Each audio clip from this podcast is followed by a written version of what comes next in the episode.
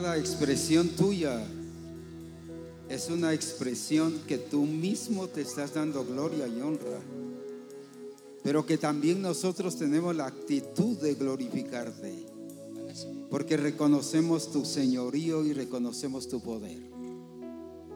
Por eso es que juntos seamos gloria y honra y alabanza, porque grande es tu firmeza y permanencia, y que todo lo que tú dices se hace. Por eso es que a tu nombre sea la gloria y la honra, porque grande es tu poder y tu misericordia.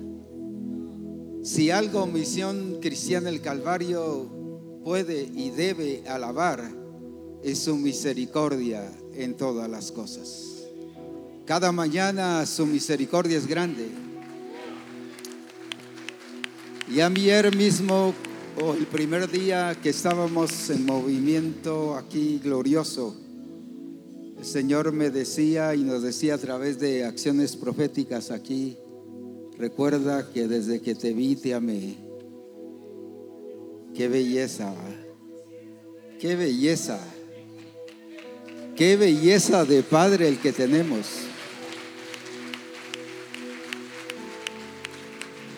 Incluso me decía, diles que desde que los vi los amé. Y toda la expresión esta ha sido eso. No es respuesta a nuestras oraciones. No es un, ¿qué? un premio a lo que hemos hecho. Sencillamente es pura gracia y pura misericordia. Y el cumplimiento de que Misión Cristiana del Calvario, desde que te vi te amé. Aleluya. Y eso hemos sido testigos. Pueden sentarse, bendito sea su nombre. Hoy continuamos con los paneles, y precisamente porque el Señor nos quiere seguir ampliando más, en este caso, sobre la iglesia celular, pero también sobre la iglesia eh, generacional, pero también hoy ampliaremos sobre los distritos celulares. Si la iglesia es celular, los distritos tienen que celulares, ser celulares, y todas las iglesias del distrito tienen que ser celulares. No es que tengamos que cambiar de forma de trabajar de distrito, es sencillamente que tenemos que llegar a a ser ordenados en lo que Dios quiere que hagamos, y que nos ordenemos. No es que agarremos otro estilo de vida, es que nos ordenemos en el estilo de vida que Dios quiere a nivel de distrito.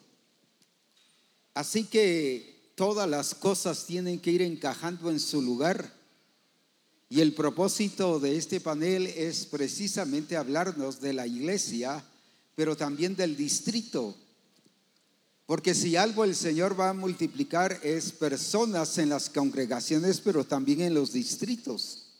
Van a haber cientos y cientos de iglesias, pero si no está hoy ordenado, imagínense cómo podemos ordenar, ordenar cientos de iglesias. Por eso el Señor nos está hablando paso a paso, y es importante que demos, que demos el lugar a lo que el Señor quiere. Al terminar ellos de exponer, vamos a dar un tiempo de preguntas y respuestas, pero queremos que vengan a preguntarnos lo que lo, lo correcto, pero que no nos vengan a preguntar lo mismo. Si por ejemplo vienen a preguntar que, solo por decir así, si dos más dos son cuatro, bueno, pues sí. Pero luego pasa otro, mire, y es cierto que dos más dos son cuatro, sí. Pero pasa un tercero, pero sí es cierto que, que dos más dos son cuatro, pues sí, pero ya lo dijimos, pues. Entonces lo que queremos no es volver con la misma pregunta, sino que ampliar los aspectos de pregunta para que nos, ¿qué? nos crezcamos y nos enriquezcamos bastante. Amén. Así que vamos a empezar entonces de lleno con la primera parte de los conferencistas y panelistas aquí. Así que dejamos el tiempo al apóstol David. Quiero comenzar con un pasaje de la Escritura, Mateo dieciséis, donde el Señor Jesús le responde a Pedro diciéndole una afirmación, versículo dieciocho. Yo también te digo que tú eres Pedro, y sobre esta roca edificaré mi iglesia. Es importante conocer el origen. El origen de la iglesia es Cristo. Eh, nosotros, como iglesia local, entendemos que nuestro origen está en Cristo. Él nos dio a nosotros su naturaleza, su genética, su simiente, su carácter. En Cristo es que nosotros tenemos esa vida nueva. Una iglesia local, entonces, se origina en Cristo. Por supuesto, los que han nacido de nuevo y los que han adquirido la naturaleza y la genética de Dios, la recibimos de Cristo. Antes se dijo o se nos enseñó que no procedíamos de ninguna otra organización o algún grupo, sino que nosotros, como Misión Cristiana del Calvario, nuestro origen está en Cristo por haber nacido de nuevo en Cristo Jesús. ¿Qué sucedió en el momento de nuestra conversión? Cuando nosotros eh, atendimos al proceso de, de salvación, dice que en primera de Corintios doce, trece, que por un mismo espíritu fuimos todos introducidos en un cuerpo. Quiero leer la versión Message. En la traducción, por supuesto, quizás no está del todo correcta la traducción, pero quiero leerlo de esta manera. Puedes ver fácilmente cómo funciona este tipo de cosas sin mirar más allá de tu propio cuerpo. Tu cuerpo tiene muchas partes, miembros, órganos, células. Pero no importa cuántas partes puedas nombrar, aún eres un cuerpo. Es exactamente lo mismo con Cristo. Por medio de su único espíritu, todos nos despedimos de nuestra vida pasada. Cada uno de nosotros solía hacer nuestras propias formas, nuestras, por, nuestras propias tomas de formas independientes. Pero luego entramos a una vida grande e integrada en la que Él tiene la última palabra en todo. Esto es lo que, precis, lo que proclamamos en palabra y en acción cuando nos bautizamos. Cada uno de nosotros es ahora parte de su cuerpo, de su resurrección, fue refrescando y sostenido en una fuente, su espíritu, de donde todos venimos a beber. Quiero enfatizar algo muy importante. Nosotros fuimos introducidos a un cuerpo, no como órgano, no como miembro. Tengo manos, son miembros. Tengo piernas, son miembros. Tengo hígado, corazón, riñones, son órganos. Pero nosotros no fuimos llamados como órganos, sino como células. En nuestro cuerpo hay millones de células. Como iglesia local, nosotros, cada discípulo en la iglesia local es una célula. Conformamos grupos de comunión familiar con las células. Es decir, los discípulos son células que conforman los grupos de comunión familiar y que a su vez estos en la iglesia local, el local toman funciones, por decir así, en la escuela bíblica, los hermanos que nos ayudan a discipular a los niños, los hermanos que tocan instrumentos, que cantan, otros que sirven, pero cada uno de ellos es una célula. Hay una función muy importante de cada célula en la iglesia local. Una iglesia comienza con dos personas evangelizando y luego discipulando y se multiplica. Esas células se multiplican, se multiplican los grupos y se conforma una, una iglesia local. Esa iglesia local tiene la, la responsabilidad de cumplir tres funciones como célula, cada persona. Una, de alimentarse, de nutrirse. Usted no puede eh, sobrevivir si no se nutre. Por eso es importante que desde el comienzo de la vida en Cristo, todo discípulo necesita ser integrado a un grupo de comunión familiar, al adiestramiento, para nutrirse. Pero ahí mismo, en ese, en ese proceso de discipulado, el discípulo como célula debe también participar nutriendo a otros. No debe ser un discípulo o una célula que solo llega a recibir, a escuchar a un discipulador y a un adiestrador, sino que tiene él desde el comienzo de su vida en Cristo esa capacidad de poder nutrir a otros.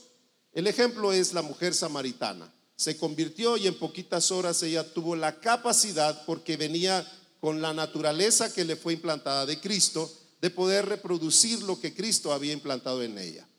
Entonces, ningún discípulo nacido de nuevo, desde que nace, debe quedarse sin eh, ser una persona que, que pueda nutrir a otros.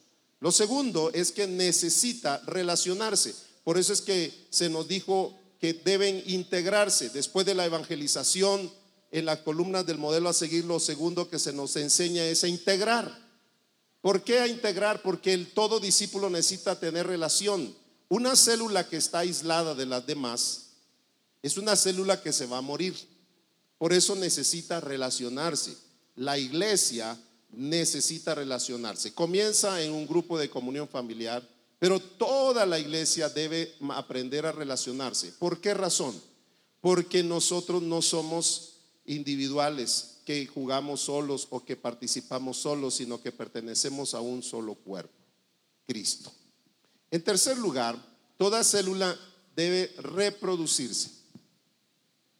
Cuando hablamos de reproducción, nosotros comenzamos como uno. La escritura dice en, en eh, Isaías cincuenta y dos, dice: mirad a Abraham vuestro padre y a Sara la que os dio a luz, que cuando no era más que uno solo lo llamé, lo bendije y lo multipliqué. Toda célula debe reproducirse. Estoy juntando mis manos, eh, ejemplificando que es una célula. Pero esa célula tiene la capacidad de reproducirse, se reproduce en una forma idéntica, igual, exacta, genéticamente, con todas las características, con todas las especificaciones de la primera. No es diferente. Y eso es lo que el Señor nos ha dicho que nosotros tenemos que hacer: reproducirnos. Una célula en el cuerpo físico tiene la capacidad de reproducirse a cada siete horas. Si nosotros usáramos ese ejemplo, que de cada siete horas nos reprodujéramos, esta célula en siete horas se reproduciría en cuatro. Si esta célula las siguientes siete horas se reproduce, serían ocho. Porque la primera se sigue reproduciendo, la segunda se sigue reproduciendo, las dos, las, dos, las primeras cuatro se siguen reproduciendo. Pero estas ocho se siguen reproduciendo y vienen a ser dieciséis. Y ese proceso es lo que debe continuar en la, en la iglesia local. ¿Cuál ha sido nuestro error? Que no hemos entendido que por ser células tenemos la capacidad de nutrirnos, de relacionarnos y reproducirnos. ¿Por qué podemos hacer eso? Porque podemos, nosotros pertenecemos a un cuerpo. Termino con esta participación de, declarando lo que dijo Jesús en Juan capítulo diecisiete, verso veintiuno. Así como tú, oh Padre, en mí. Eso significa que era la misma naturaleza, la misma genética, todas las características de Dios. Él entendía que era uno. Y dice más adelante que también ellos sean uno con nosotros, así como tú y yo. Pero había una razón: para que el mundo crea que tú me enviaste. Comenzamos, comencé hablando que el origen es Cristo. Y la iglesia local tiene que entender que todo lo que la iglesia local hace, relacionarse, eh, nutrir y reproducirse, solo es con un propósito: llegar a Cristo. Todo se origina en Cristo y todo debe terminar en Cristo. Por eso es que en la iglesia Misión Cristiana del Calvario ya no hay envidias, celos ni contiendas como había en la iglesia de Corinto, porque todos entendemos que somos uno. Como Misión Cristiana del Calvario somos un cuerpo en Cristo. Bueno, nos han estado, el apóstol nos hablaba de la multiplicación generacional y me encanta cómo Dios siempre ha cuidado y cuida del origen de todas las cosas. Y el origen de una multiplicación generacional tiene que ver con, el, con la genética del Padre, con el A D N. Nosotros tenemos un marcador genético de parte de Dios. Y yo recuerdo en la escritura, por ejemplo, el ejemplo de Abraham. Cuando el Señor quiere multiplicar a su pueblo y le dice que va a ser a través de su hijo. Entonces viene y, y Dios reconoce, tiene un marcador genético. Y no fue a través de Ismael, fue a través de Isaac. Así es que a Dios no le importa de dónde vienes, quién eres, cuáles son tus deficiencias. Cuando tú has nacido de nuevo, ese marcador genético de parte de Dios te da toda la capacidad para multiplicarte. Pero como les digo, Dios ha cuidado el origen de esta multiplicación que debe ser generacional. El A D N tiene la capacidad de descubrir, de saber que es original, que es verdadero. Las siglas es A D N, ¿verdad? Y yo le puse en la A, pues A. En la D, a Dios. Y en la N, a Dios no lo engañas. Ese es el A D N de Dios. Es decir, Dios conoce de los suyos. Yo quisiera llevarlos a un pasaje de la escritura que está en segunda de Timoteo. La voy a leer en la versión P D T.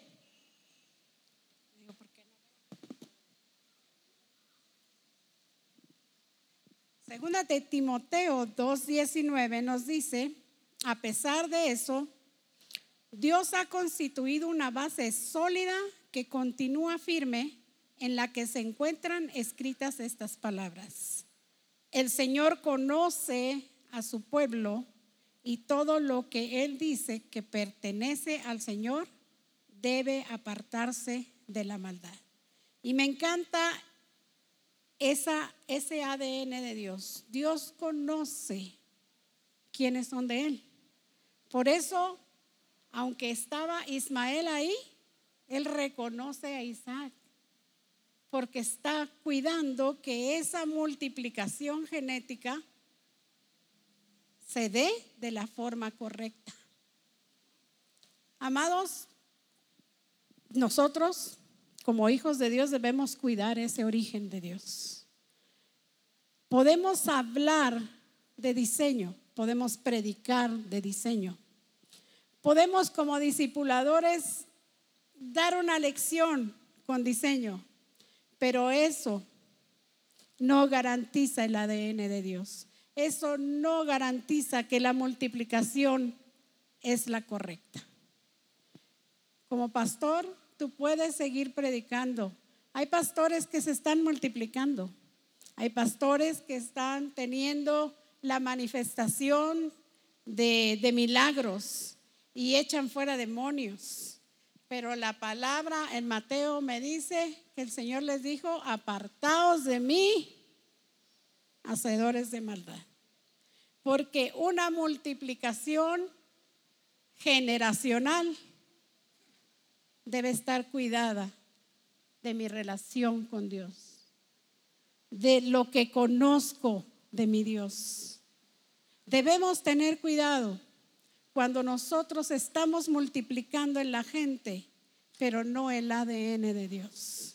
Porque a Dios nadie, hermano, lo engaña. Es importante entonces reconocer el cuidado que como hijos de Dios, y miren que digo como hijos de Dios, porque nadie tiene por qué ponerte de discipulador o de adiestrador o de pastor o, o de, de ninguna posición. Porque algo que hace la multiplicación generacional es que nadie la para. El profeta César del Cid nos hablaba acerca de Samuel, un niño que fue entregado, un niño sin ninguna condición para crecer en el orden correcto de Dios. Sin embargo, como Dios reconoce y conoce a los suyos y tiene la capacidad de discernir entre lo falso y lo verdadero, levantó de ahí un hombre de Dios, un profeta de Dios. Entonces, amados, la multiplicación generacional no se da porque tienes un buen pastor, porque tienes, estás en una iglesia en Estados Unidos. No importa dónde estés, la multiplicación cuando viene de Dios, con la genética, con, esa, con ese A D N de Dios, se da por naturaleza.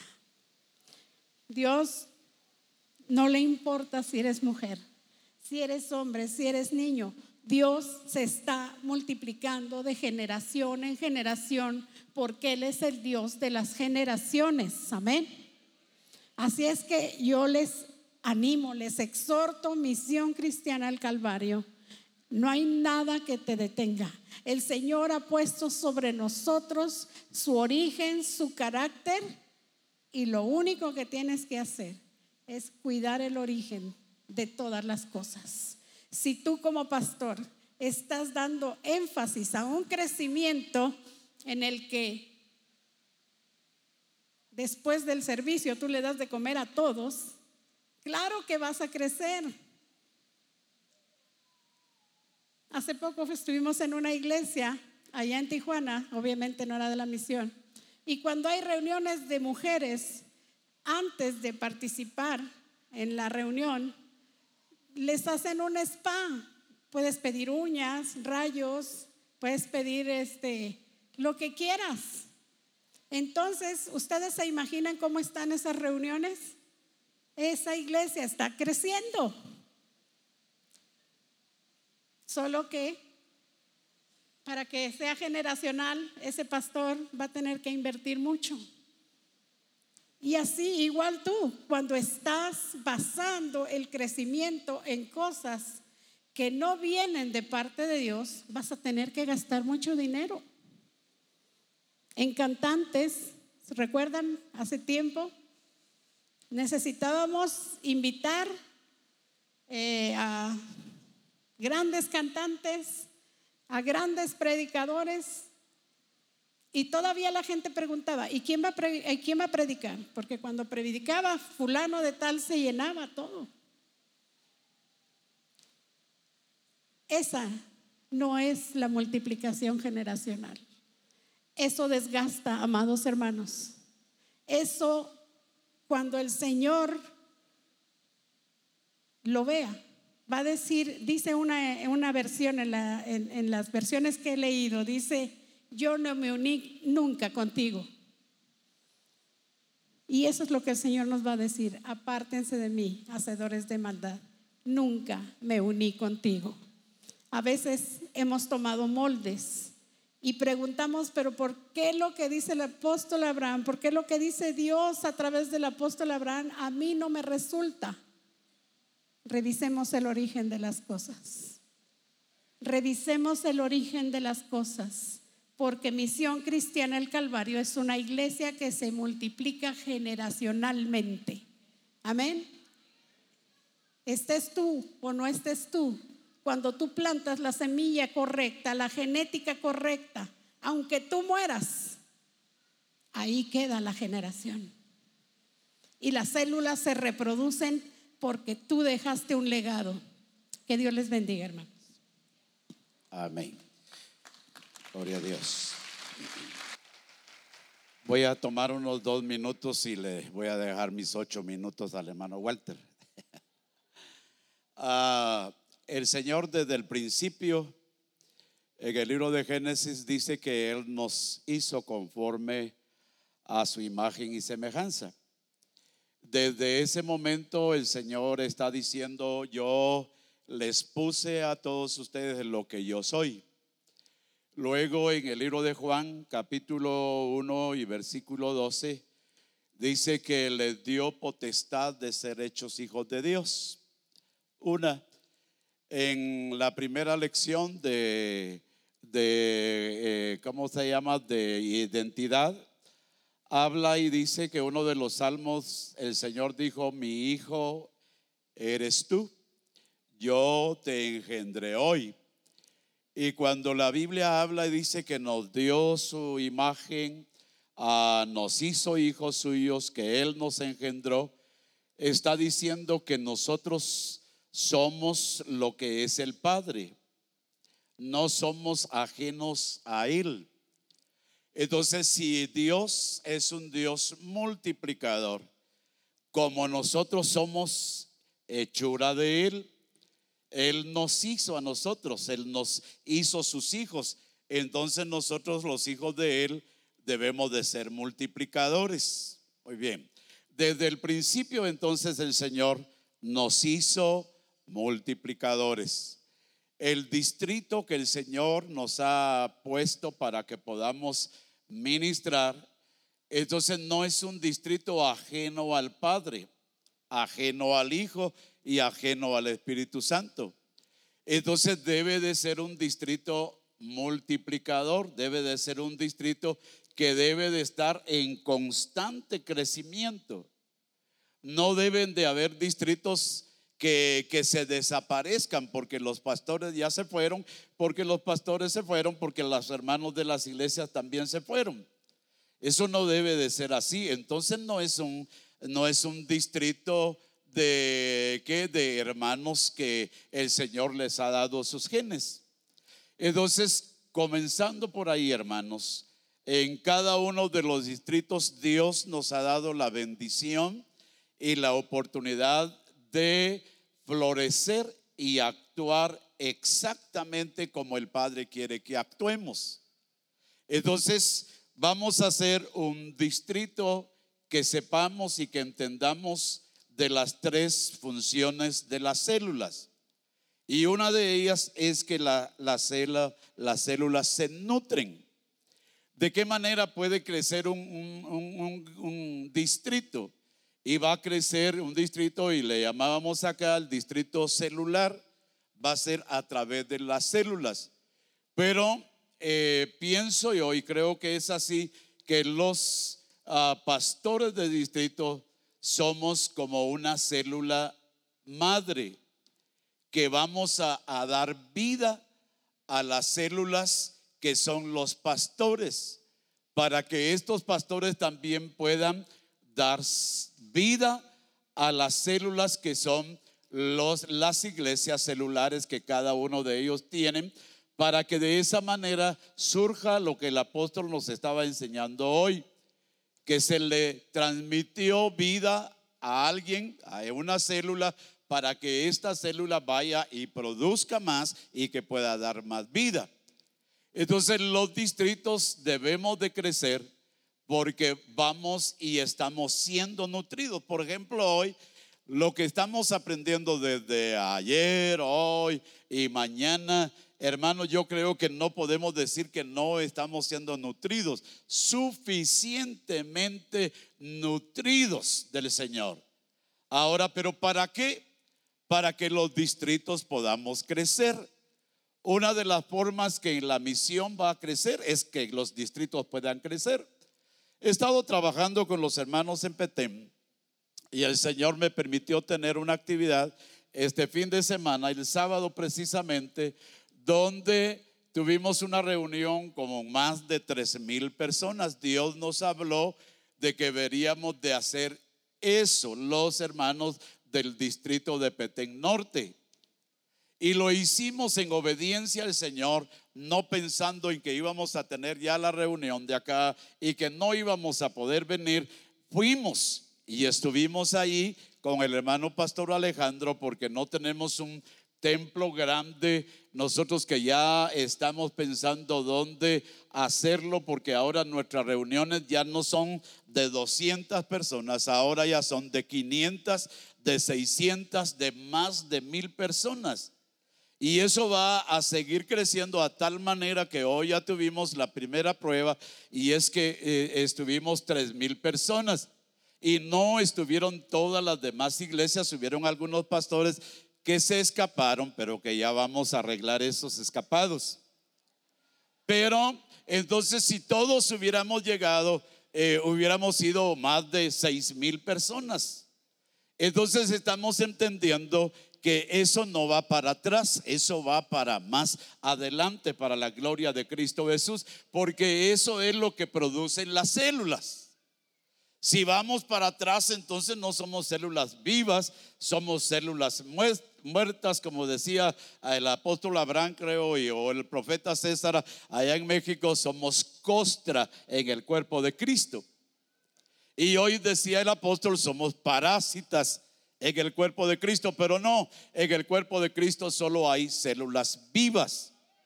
¿De qué manera entonces nos vamos a nutrir? En que el pastor de distrito se venga a nutrir a las reuniones del cuerpo ministerial, y luego el pastor de distrito va y también da vida a los pastores del consejo, y estos pastores del consejo van y dan vida también a los pastores de su área, y luego los pastores del área van y le dan vida a, a las iglesias celulares. Entonces no hay por qué retroceder, hay por qué crecer. En esta reunión estuvimos representados los catorce municipios que hay de Petén, y en los catorce municipios tenemos Misión Cristiana del Calvario. Y lo único que vamos a hacer solo es que la iglesia que está en cada distrito va a tomar todas las aldeas que hay en todos los distritos, eh, perdón, en los municipios, para que ganemos todo Petén. Ya se está poniendo también la obra en, en donde, hermano, en Totonicapán, en Quiché, en Izabal, en Belice, en las Verapaces, y ya próximamente vamos a entrar a México por el lado de, de, de, de Petén. Amén. Así es de que si el, el hermano apóstol David no se pone las pilas, nosotros no nos las vamos a poner más. Pero eso es, eso son células que tienen vida, que producen. Entonces dice que la célula se nutre. La Biblia habla, el versículo que tomaba el apóstol de Juan capítulo seis y versículo cincuenta y cuatro, perdón, el que come mi carne y bebe mi sangre, dice, tiene vida, y vida eterna. Entonces todos los discípulos somos células, pero no células muertas ni parásitas, somos células vivas, y las células vivas dan vida. Así es de que gloria a Dios, también nosotros estamos siendo nutridos correctamente. Lo que venimos a oír hoy es una nutrición correcta. No es una nutrición que es incorrecta. Entonces no nos va a llevar a vida, sino que vamos a ser células enfermas. Pero hermano, gloria a Dios, porque lo que estamos recibiendo acá es para ser células que den vida para la gloria y honra de Cristo Jesús.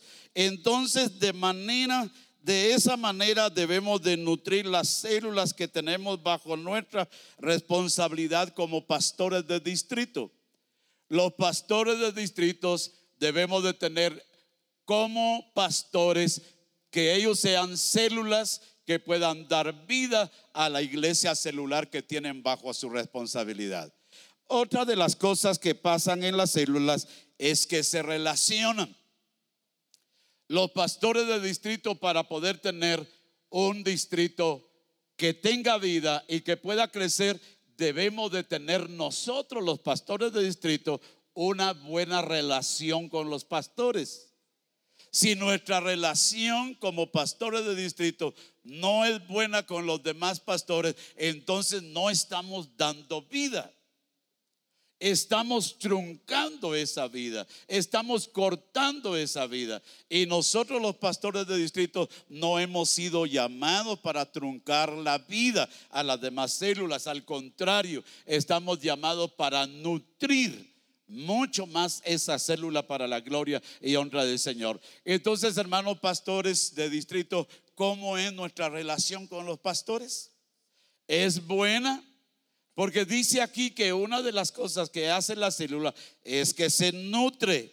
La Biblia habla y dice que, hermano, la relación, la célula tiene relación. Dice la Biblia en el libro de Juan, capítulo quince, versículo cinco, dice el Señor: separados de mí, nada podéis hacer. Eso quiere decir que nuestra relación es siempre con el Padre. Pero como nosotros tenemos buena relación con el Padre, entonces vamos a tener buena relación con las demás células, que son los pastores. Muy bien, la tercera cosa que hace la célula es que se reproduce. Es algo que nosotros tenemos que empezar a trabajar, hermanos pastores de distrito. Para tener un distrito celular debemos de empezar a trabajar en eso, a que las células que tengamos que se puedan reproducir. Pero algo tenemos que hacer nosotros antes como pastores de distrito, es nutrir y tener una buena relación para que las células se puedan reproducir. Y que la reproducción que tenga sea una reproducción buena, para que nosotros podamos tener una iglesia generacional, para que las generaciones que vengan sean también células, pero no células muertas, sino células que puedan dar vida. Y que nunca se termine Misión Cristiana el Calvario en Guatemala y en todo el mundo, porque van a seguir habiendo nuevas células con vida para seguir reproduciendo nuevas células para la gloria y honra de Cristo Jesús.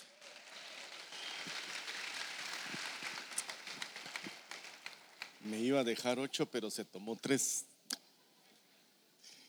Quiero empezar diciendo algo tan importante, que el Señor desde hace mucho tiempo habló, y habló precisamente a nuestro apóstol, que el Señor le, le daba dos eh, verdades. Una está en Ezequiel capítulo doce y versículo veintiocho, cuando decía: diles por tanto, así ha dicho Jehová el Señor, no se tardará más ninguna de mis palabras, sino que la palabra que yo hablé se cumplirá. La otra verdad está en Isaías catorce veinticuatro, cuando dice: Jehová de los ejércitos juró diciendo. Esa, esa, es, esa parte es bien imponente. Juró, dice, diciendo: ciertamente se hará de la manera que lo he pensado, y será confirmado como lo he determinado. Desde el momento que el Señor habló esto, Él veía el origen de la iglesia, que es Cristo, y veía a sus hijos aquí en la tierra, miraba Misión Cristiana del Calvario, porque entonces ya nos veía como una iglesia generacional. Definitivamente él estaba viendo una obra ya bien acabada, bien, bien tallada, bien hecha. Y esa es la responsabilidad que debemos de tomar. Esa es la responsabilidad que primero tenemos que entender, ese es tener ese compromiso con el Señor. Porque al tener ese entendimiento que el grupo de comunión familiar no es el que se multiplica, sino son los discípulos, los hijos de Dios, las células. Una de las cosas tan importantes es que todo está en el origen, Cristo. Definitivamente, cuando hay un pastor de distrito entendido en el propósito, eso va a poderse transmitir, y ahí es donde viene el trabajo ya generacional de las células vivientes. De la misma manera, asistencia pastoral en el distrito, y así sucesivamente hacia todos los pastores y discípulos en general. Una de las cosas que tenemos que entender bien, que no podemos ser ya células híbridas, células, y darnos el lujo de decir: o no lo entiendo, o no sé qué pasa. Un pastor que no hace inmediatamente lo que Dios está mandando, imagínense el daño que le está haciendo al cuerpo de Cristo, porque detiene una iglesia completa, una, una congregación. Y cuando el Señor hablaba y, le, y veía la obra tallada en Misión Cristiana del Calvario, envía a su siervo, a su siervo el hermano Alberto Montesi, cuando nos dice que fuéramos por todo el mundo, y fuéramos porque entrábamos a un tiempo de multiplicación. Ahora, el punto es que debemos entender que estamos en el tiempo de la multiplicación, pero no de una manera verlo nosotros humanamente, como le pasó a los discípulos con el Señor. Cuando ellos veían un tiempo que faltaba humanamente, pero el Señor les decía: este es el tiempo, ya es. O sea, nuestra responsabilidad es actuar como células, tener esa expresión de Cristo en nuestras vidas como células vivientes. Ahora, es importante también entender esto, que la genética de Cristo puesta en nosotros a través del nuevo nacimiento, tenemos que saber diferenciar y actuar en el momento preciso, y saber diferenciar entre cuando estoy evangelizando y estoy discipulando. Definitivamente todo inicia en la evangelización, cuando transmitimos vida, cuando transmitimos la vida de Cristo, estamos introduciendo a la disciplina, hemos dicho eso, del reino de Dios. Si algo tiene que cuidar la iglesia en este tiempo, es su expresión.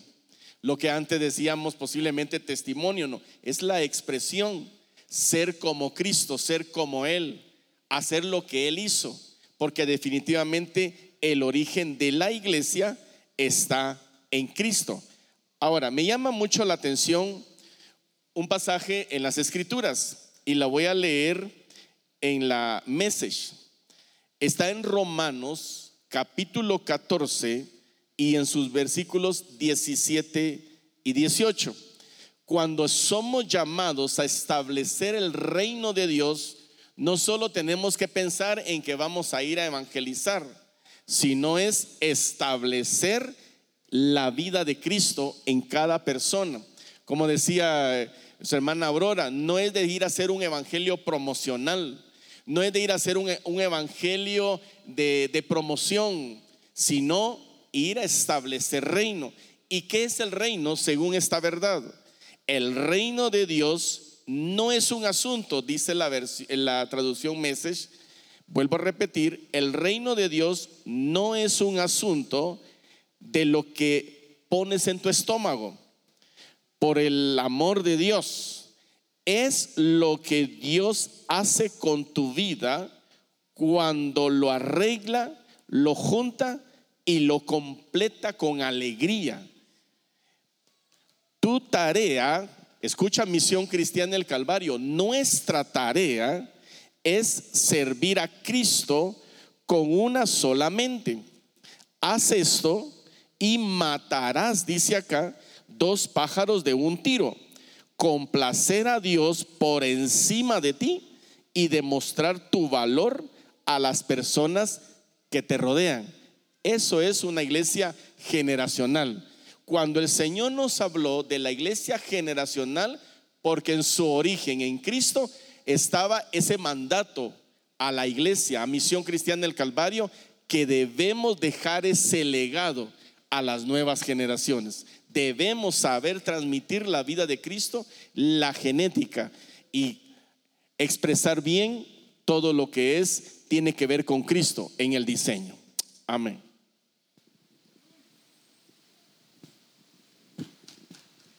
Amén.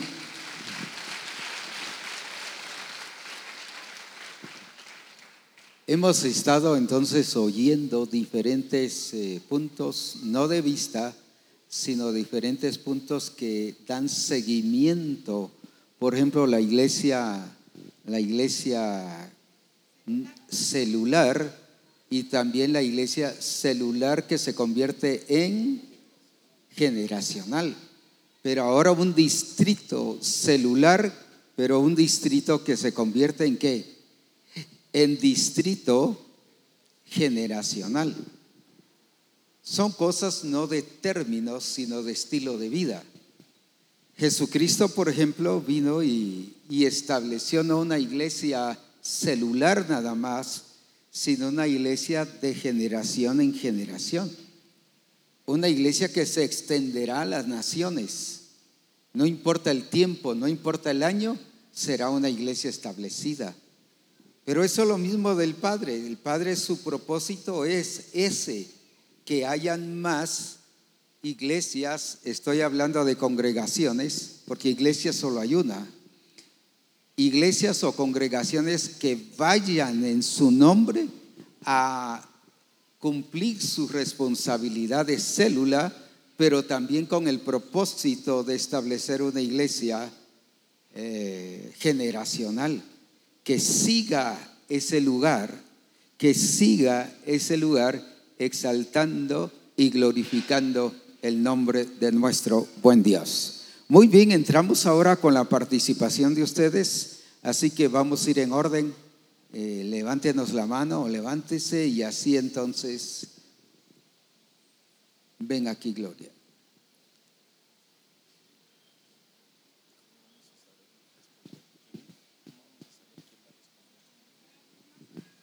Eh, bueno, bueno.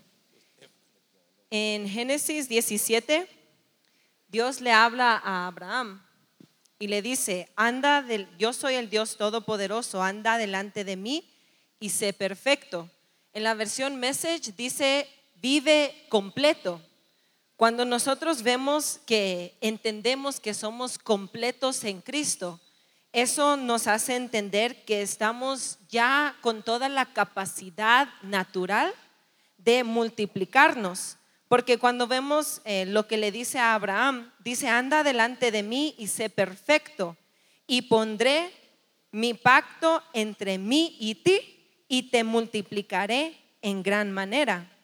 Ya nosotros con la capacidad natural para multiplicarnos, de andar en esa perfección, en esa expresión de la genética del Padre en nosotros, el Padre es el quien nos multiplica. Pero nosotros debemos ser responsables para accionar y ejecutar. Luego en el versículo nueve le dice a Dios a Abraham: guardarás, en cuanto a ti, guardarás mi pacto, y tú y tu descendencia después de ti por sus generaciones. Dios sabía que Abraham eh, iba a ser fiel. No, no le dice: en cuanto a ti, si tú guardas mi pacto. Él dice: guardarás mi pacto, porque Dios ya sabía que Abraham era confiable. Y Dios ha hecho un pacto con Misión Cristiana del Calvario porque Él ya nos ha hallado confiable. No porque Él confía en nuestra capacidad, sino porque Él confía en su naturaleza en nosotros. Y como células vivientes, esa multiplicación es parte de la expresión de lo que el Padre ya ha puesto en nosotros. Amén, así es. Así es, exacto. ¿Quién más? Pregunta.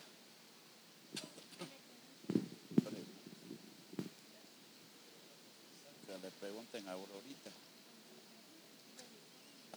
El Señor nos ha estado... para acá también, así. Dale ahora. El Señor nos estaba hablando acerca de, de un crecimiento y de, un, de una iglesia celular y que va este, generacional, ¿verdad? Y esto no es que el Señor lo esté, no es algo nuevo, ni es algo que el Señor esté dando ahorita, este, sino que el Señor lo ha venido trabajando de esa misma manera desde hace mucho tiempo, ¿verdad? Y podríamos decir, sí, en el Antiguo Testamento, ¿verdad? Podemos ver cómo trabajó con con Abraham y, y venir este, viendo la vida de, de cómo Abraham fue, transmitió generacionalmente lo, la genética del Señor, ¿verdad? Y también este, podemos ver, ¿verdad?, cómo Jesús también lo vino a hacer aquí en la tierra, pero esto Señor también lo está permitiendo que se dé aquí y ha permitido que se dé entre de nosotros, ¿verdad? Eh, eh, puedo yo testificarlo en mi vida, ¿verdad? El El Señor ha podido utilizar al apóstol este, David cuando él estuvo en, cuando los padres de él estuvieron en Poptún. ellos, este, a través del apóstol David, él edificó a muchas personas. Y estoy seguro que muchas personas que fueron influenciadas con él, con él estuvo en Poptún, están aquí. Y yo paso aquí para dar testimonio de eso, ¿verdad? Porque el apóstol David fue una de las personas que edificó mucho la vida de mi mamá, la discipuló. Y yo siempre que, que hablo del apóstol, eh, poniendo el, el ejemplo de, de él, ¿verdad? Yo digo que a él no recuerdo exactamente cuándo lo conocí físicamente, no, que yo siento que lo conozco de toda la vida, porque mi mamá siempre me hacía mención de lo que eh, eh, había recibido eh, a través de la vida del apóstol David, ¿verdad? Y ella siempre decía, es que David dijo esto, el David, porque ella en ese momento lo, eh, este, lo conoció así como David, ¿verdad? Ya después el, ella lo llegó a reconocer como el, el apóstol, ¿verdad? Y tengo muchos eh, buenos recuerdos de lo que mi mamá transmitió, de lo que el apóstol David le, le enseñó. Y hoy puedo decir yo que mi mamá no está aquí conmigo, pero yo estoy aquí a través de lo que se transmitió, ¿verdad? El apóstol transmitió a mi mamá, mi mamá me lo transmitió aquí y yo sigo aquí con lo que el Señor permitió a través de la vida de él, ¿verdad? Sé que también han habido otras personas a las que el Señor ha utilizado para que esto llegue hasta el día de hoy, ¿verdad? Pero el apóstol David ha sido una de las personas que ha influenciado y es la que se ha podido transmitir generacionalmente. Amén. Vamos contigo y luego contigo.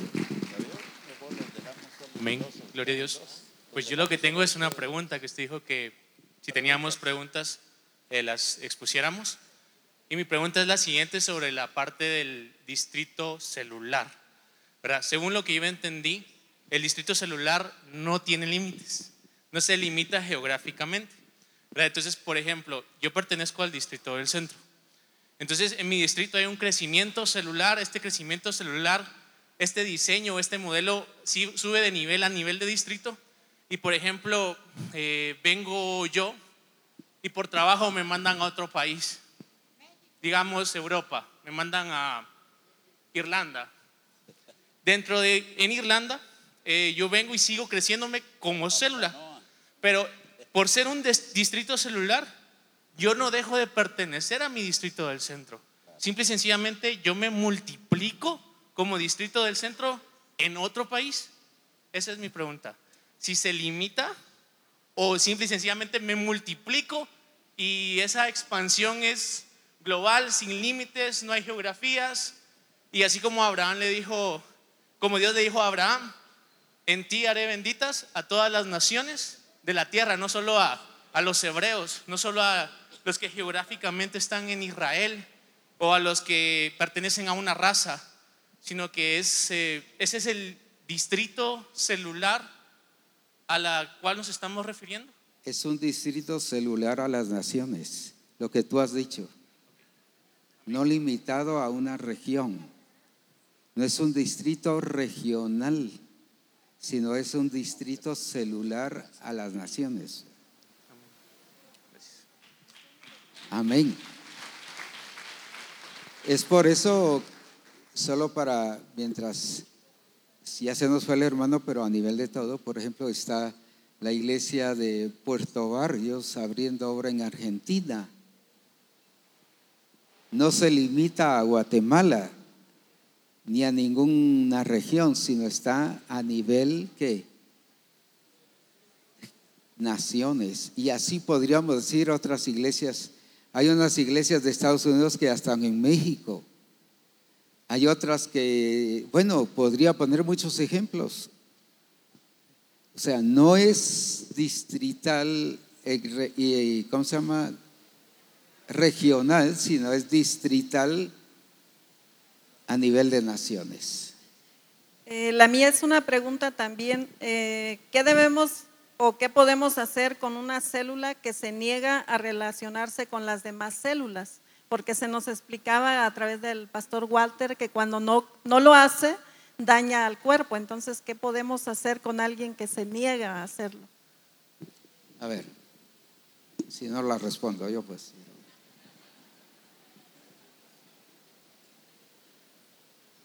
En primer lugar, el discipulador o las, los, las células en ese grupo de comunión familiar no han entendido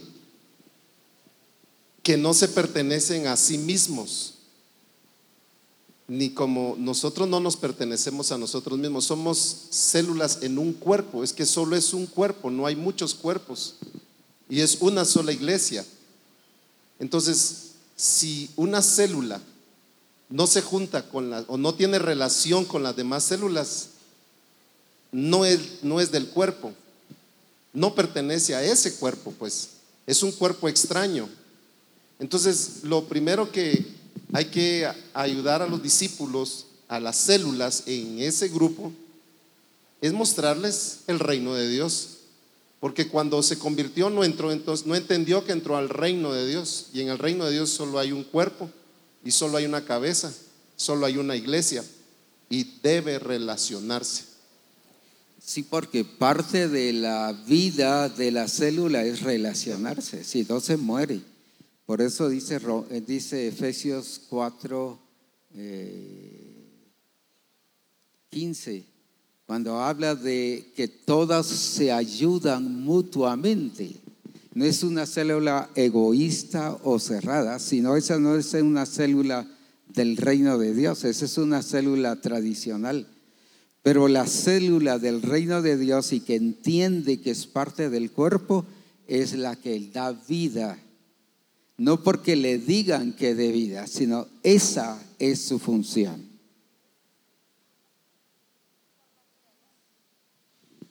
Perdón, también eh, es entrar a la gente que, la, ¿qué tipo de relación? Porque ir a tomar un café no es relación.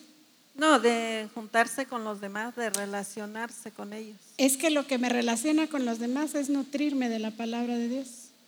O sea, lo que me nutre de ti, Nelly, es lo que tú tienes de Dios. No que pienses como yo, ni te vistas como yo, ni vayas a los lugares que voy yo. Lo que me nutre de ti es lo que hay de Cristo en ti. Eso es lo que debemos llevar a la iglesia celular, a ese entendimiento. Lo he dicho algunas veces allá en México. En la iglesia no existe una relación de amistad, existe una relación de cuerpo. Porque el cuerpo se nutre. Y eso hay que irle a enseñar a cada célula, no grupo de comunión familiar, sino a cada célula, o sea, a cada persona, para que en cada grupo de comunión familiar se viva este estilo de vida. Amén.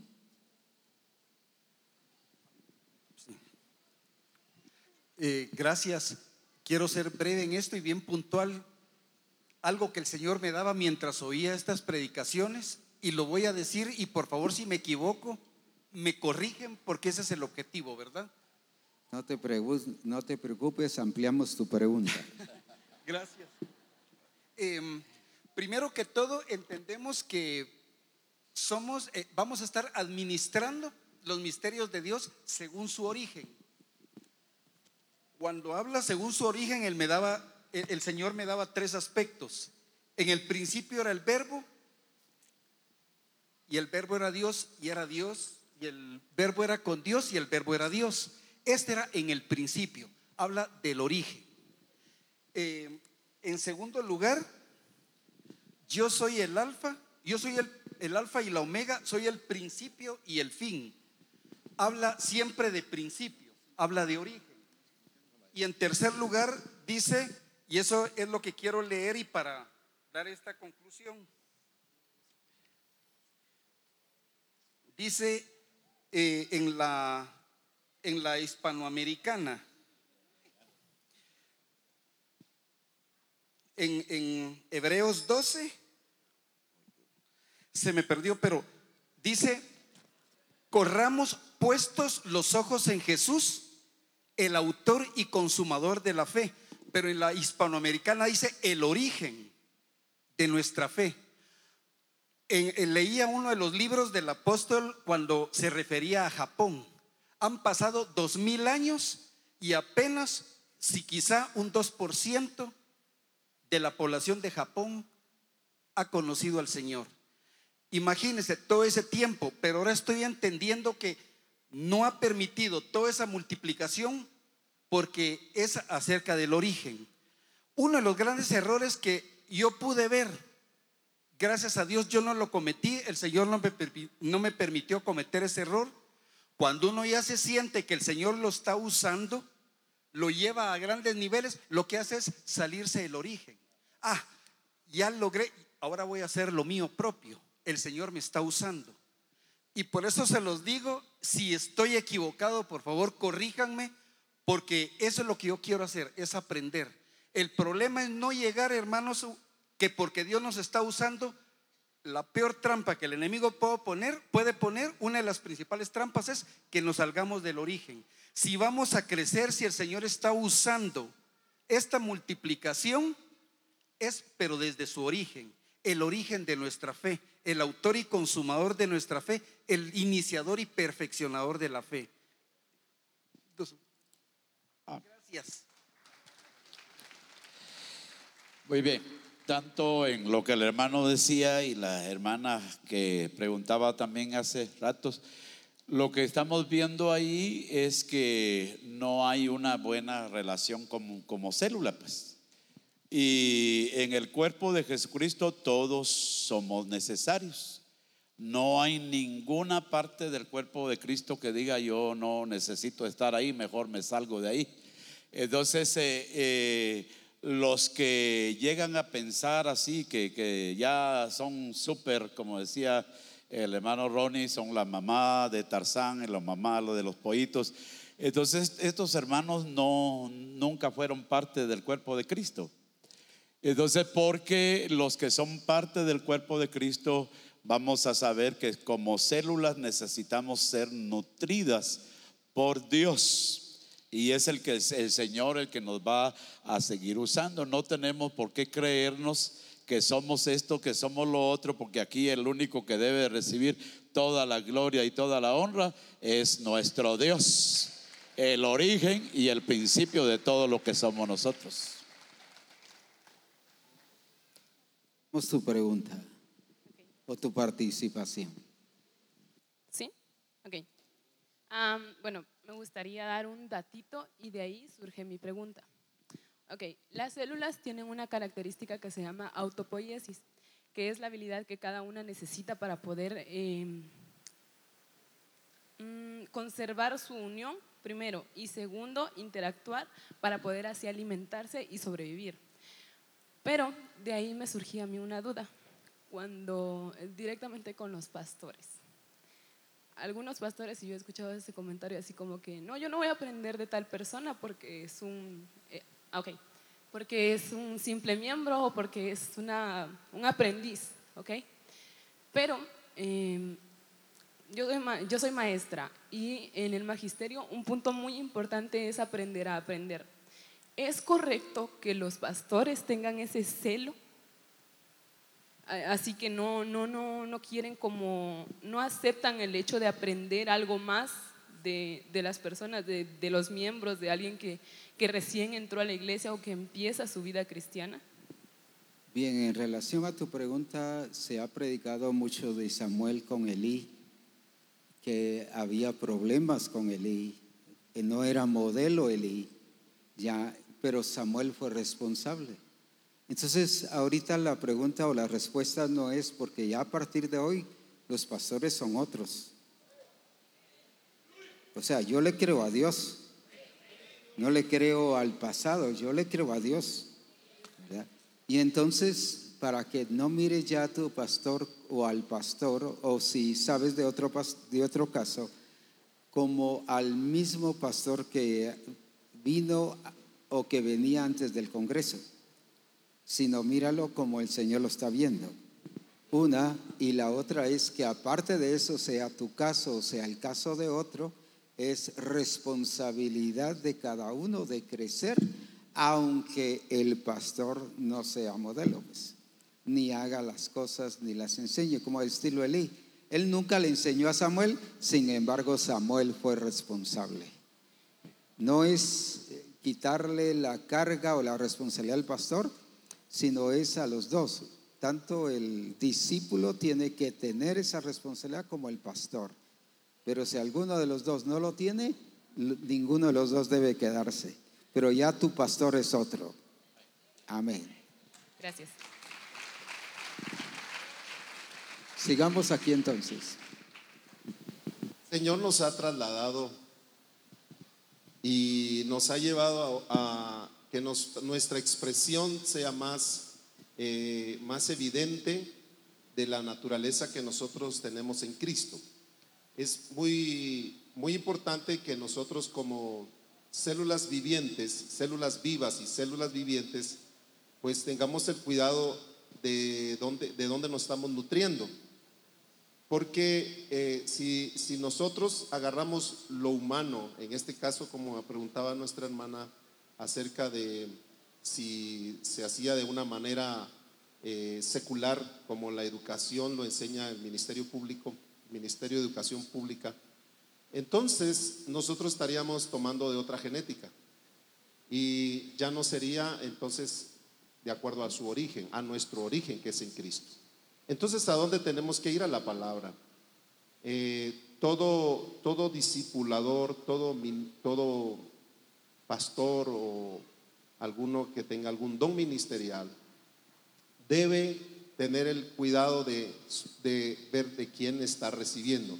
El apóstol Salvador decía algo muy importante, que nosotros como pastores de distrito venimos cada reunión del, al cuerpo ministerial a ser nutridos por quien nosotros entendemos quien está recibiendo la revelación de parte del Señor, de parte de nuestro Dios a través del apóstol Abraham. Y nuestra responsabilidad ahora es transmitir a los pastores que tienen a su cargo algún área o el distrito y transmitirles de lo que nosotros estamos recibiendo de nuestro origen. Pues el pastor local tiene que transmitir a los discipuladores y adiestradores lo que está recibiendo del pastor de área o que viene del pastor de distrito y a su vez del, del apóstol general, para que entonces no se pierda el origen, o sea, de dónde estamos recibiendo la nutrición. El discipulador entonces va a nutrir correctamente a la, cada célula en la iglesia local. No se va a perder el origen, a menos de que alguien vaya a traer de otro lado. Por eso es importante cuidar lo que, como decía nuestra hermana Aurora hace un momento, cuidar que no se pierda esa originalidad en cada generación, porque nosotros vamos de generación en generación. Tenemos que dejar, pero lo original de Dios. Eh, es bien importante entonces que la nutrición que estamos recibiendo sea del origen. ¿Y cómo es del origen? Pues cuando sabemos que viene de Dios, viene de su palabra, y nosotros no vamos a distorsionarlo, porque si se distorsiona entonces sería otra genética y sería otra cosa menos lo que Dios nos ha llamado a hacer a nosotros, ser originales. Hay ciertas cosas que debemos cuidar en esa multiplicación generacional, y una es, dije, el origen, y la segunda es la revelación. Debemos ser celosos de cuidar la revelación, de no mezclar semilla, de que lo que predicó el apóstol Ronald acerca de la predicación del reino de Dios, yo les animo para que lo revisen. De verdad va a cambiar la historia de la iglesia en Misión Cristiana del Calvario, porque eso fue lo que Dios determinó. No solo, bueno, para su iglesia, ¿verdad? Él determinó que fuera por la predicación esa multiplicación. Entonces debemos tener cuidado en la predicación, debemos tener cuidado en el estilo de vida, porque ahí nos estamos multiplicando.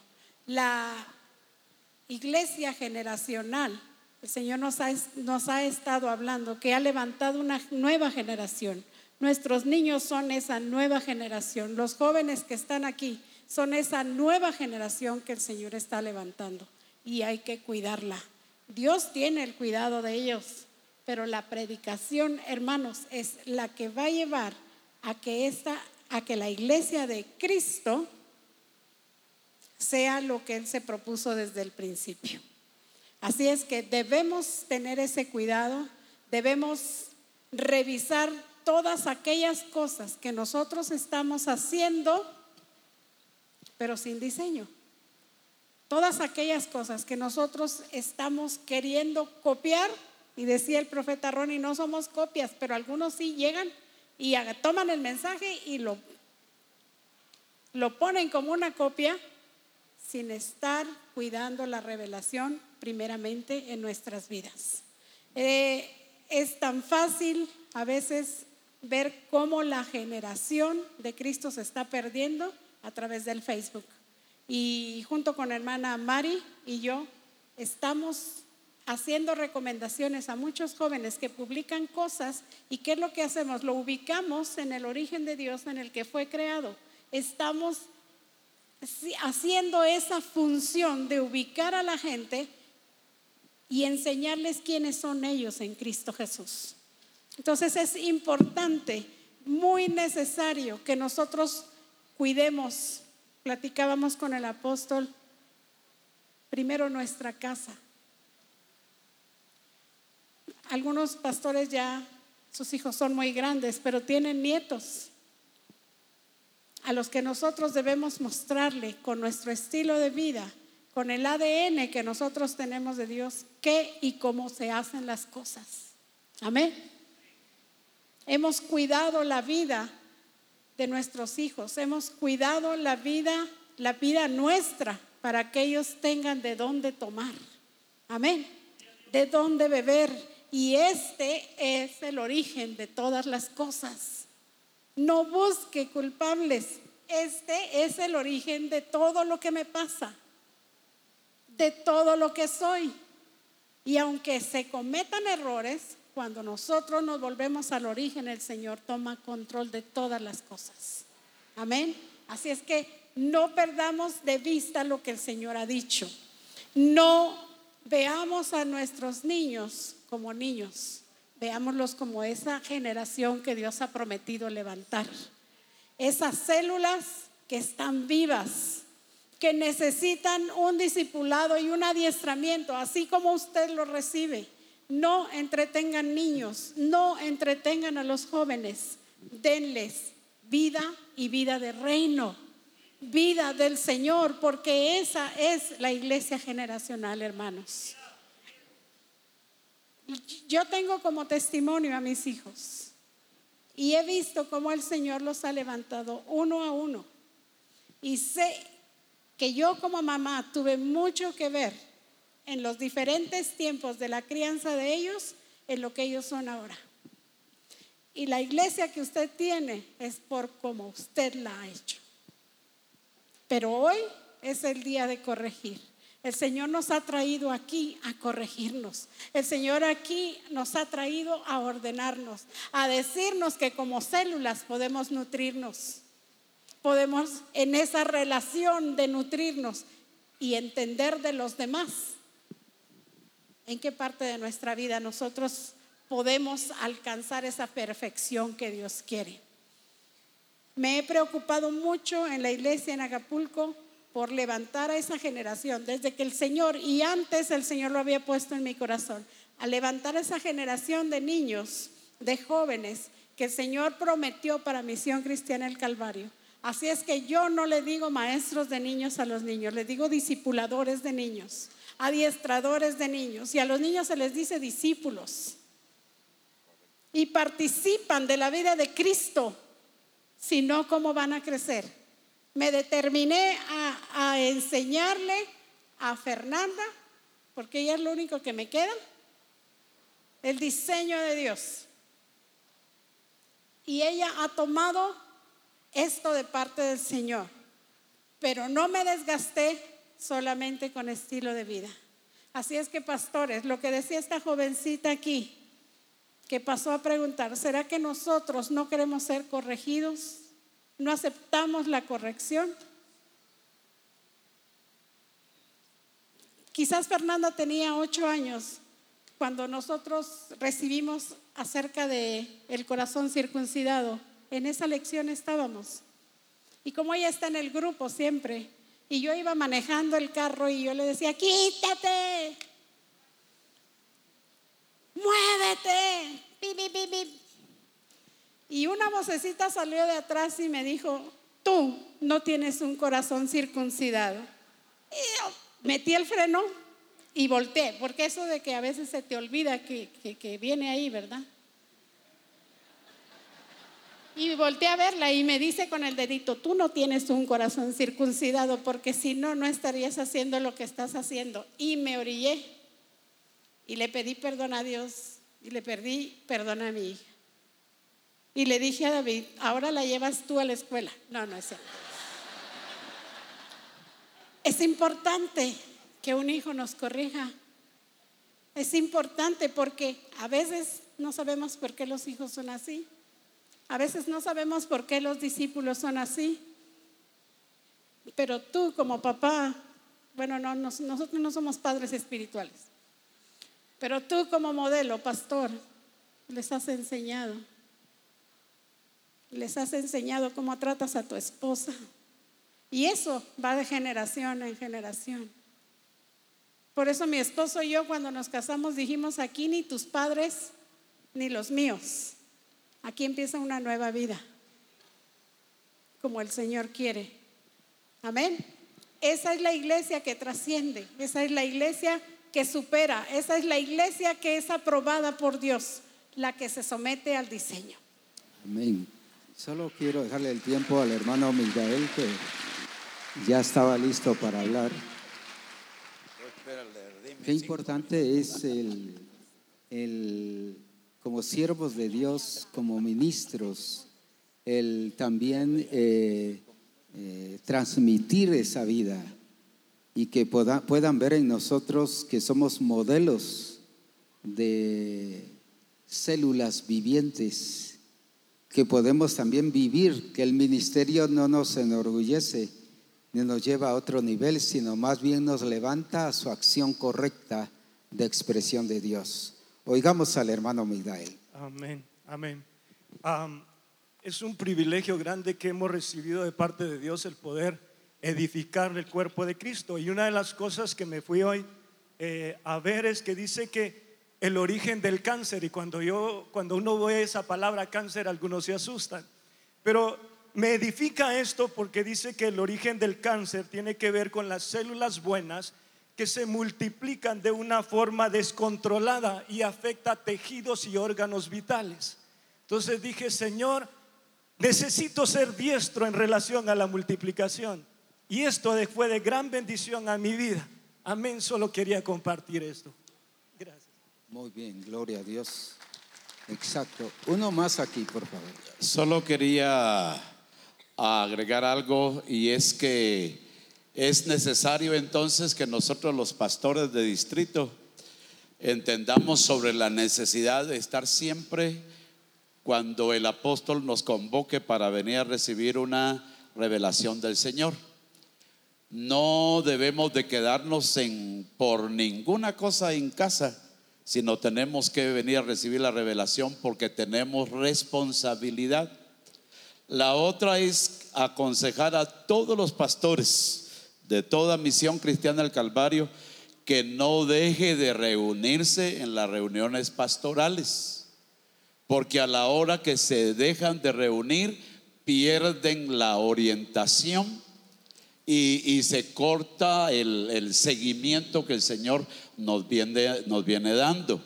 Entonces eh, es, es bueno que podamos saber que necesitamos estar siempre recibiendo de nuestra cobertura la revelación que el Señor nos ha dado, porque yo como pastor de distrito tengo la responsabilidad de dar lo que el Padre me dio a través de mi apóstol, porque si no, corto yo ese seguimiento, y todo un distrito se va a afectar cuando yo deje de venir a recibir la revelación. Oigamos esta última pregunta, por favor, o, o, o enriquecimiento. Sí. Buenas tardes, hermanos. Pues eh, lo mío es una aportación sobre lo que he entendido que el Congreso me ha hablado, y he entendido que somos células vivientes. Nos nutrimos de Él, de la palabra del Padre, y nos reproducimos. Y viene el Señor y me lo confirma en un versículo de la palabra, que es en Génesis dos diecisiete: de cierto te bendeciré y te multiplicaré tu descendencia como las estrellas del cielo y como la arena que está a la orilla del mar, y tu descendencia poseerá las puertas de sus enemigos. Entonces he entendido que la función es, somos células nutrientes, sí. somos células vivientes, nos Vivientes. Nutrimos y nos reproducimos. Y es hora, misión, misión Cristiana del Calvario, de que nos reproduzcamos, y como es del Señor, de ya, ya es el momento. Amén. No es entonces de aquí al otro congreso a ver qué nos sigue diciendo el Señor. Es de reproducirnos como, ¿cómo?